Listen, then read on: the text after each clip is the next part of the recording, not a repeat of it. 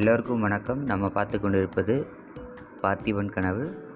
அத்தியாயம் நான்கு பாட்டனும் பேத்தியும். உறையூர் கம்மாளத் தெருவில் ஒரு வீட்டு வாசலில் வந்து பொன்னனும் வள்ளியும் நின்றார்கள்.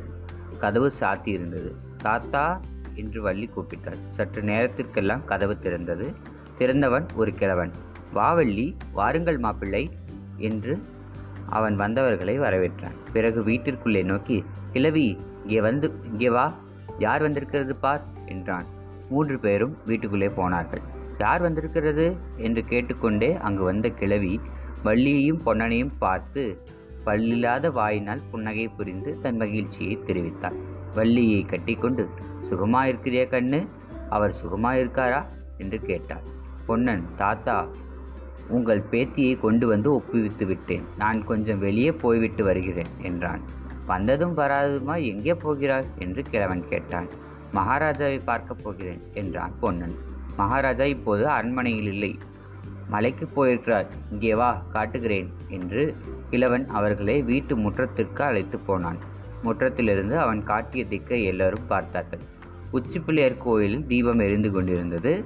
அங்கிருந்த தீவர்த்திகளுடன் சிலர் இறங்கி வருவது தெரிந்தது.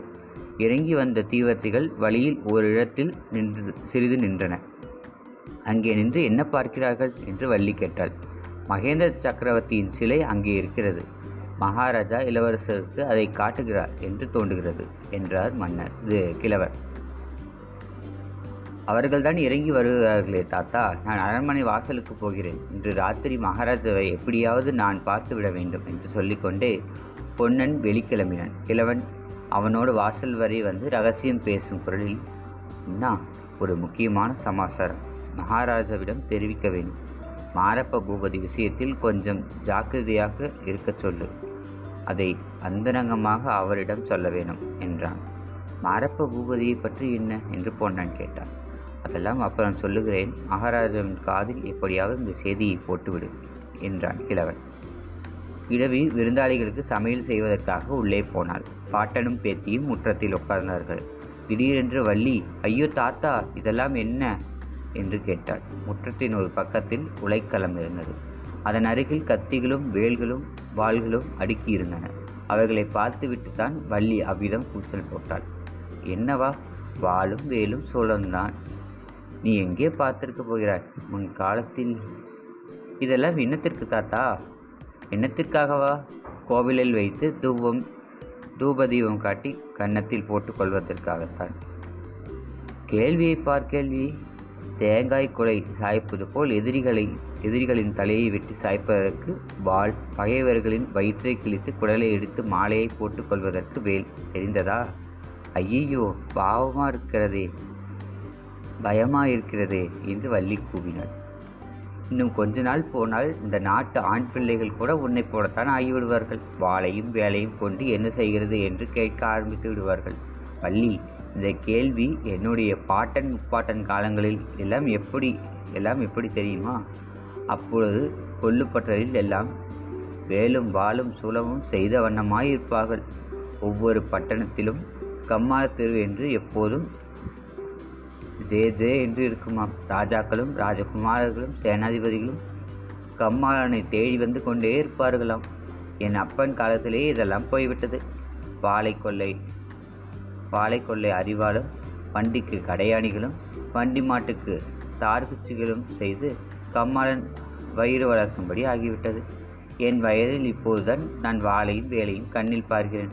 ஆகா இந்த கைகளில் இந்த கைகளிலே மட்டும் உன்னை போல் வலிவு இருந்தால் இருபது வருஷத்துக்கு முன்னாலே இந்த யுத்தம் வந்திருக்க கூடாதா? சரியை போச்சு தாத்தா. இவருக்கு நீ புத்தி சொல்லு புத்தி சொல்லி திருப்புவாயக்கும் என்றளவா பார்த்தேன். யுத்தத்துக்கு போகணும் என்று இவர் ஓயாமல் சொல்லி கொண்டிருக்கிறார். பொன்னா அவன் எங்கே? பொன்னனா அவன் எங்கே யுத்தத்துக்கு போக போகிறான் வள்ளி? பொன்னனாவது உன் வீட்டை விட்டு போவதாவது. துடுப்பு துடுப்பு பிடித்த கை வாளை பிடிக்குமா? பெண்மேகம் கொண்டவன் சண்டைக்கு போவானா? அப்படி ஒன்றும் சொல்ல வேண்டாம் தாத்தா. இவர் போகணும் போகணும் என்றுதான் துடித்து கொண்டிருக்கிறார்.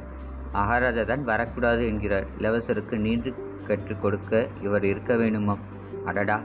என்னுடைய அப்பனும் சித்தப்பன்மார்களும் மட்டும் இப்போ இருந்திருந்தால் ஒவ்வொரு கையிலும் ஒரு வாளையும் வேலையும் கொடுத்து நான் அனுப்ப மாட்டேனோ?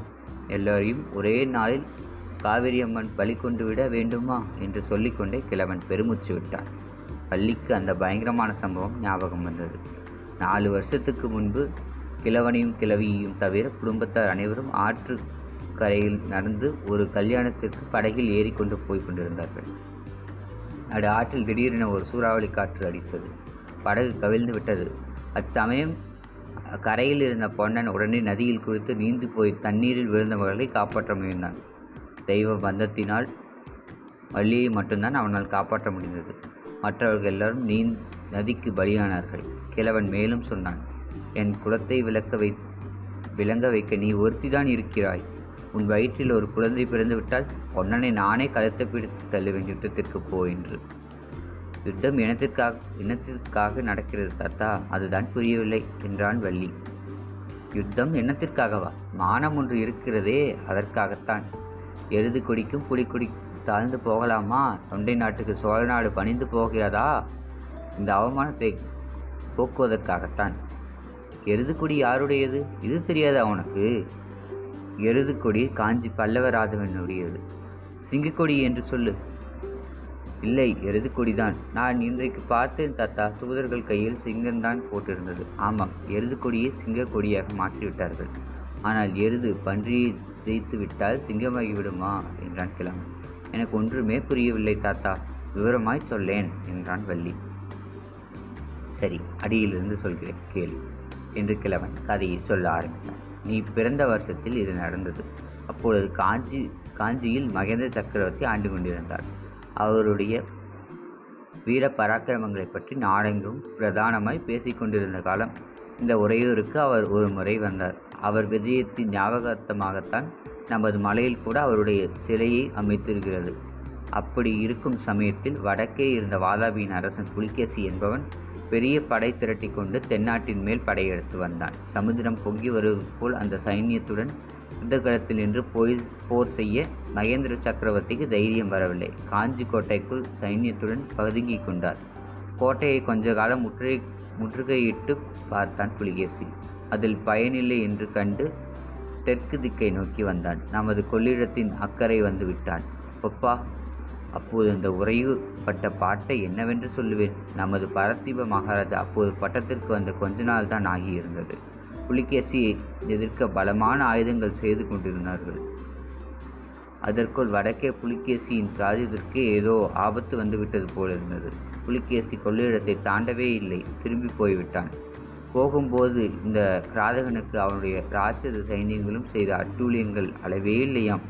ஊர்களையெல்லாம் சூறையாடி கொண்டும் தீ வைத்து கொண்டும் போனார்களாம். அதிலிருந்து மகேந்திர சக்கரவர்த்தியுடைய புகழ் மங்கிவிட்டது.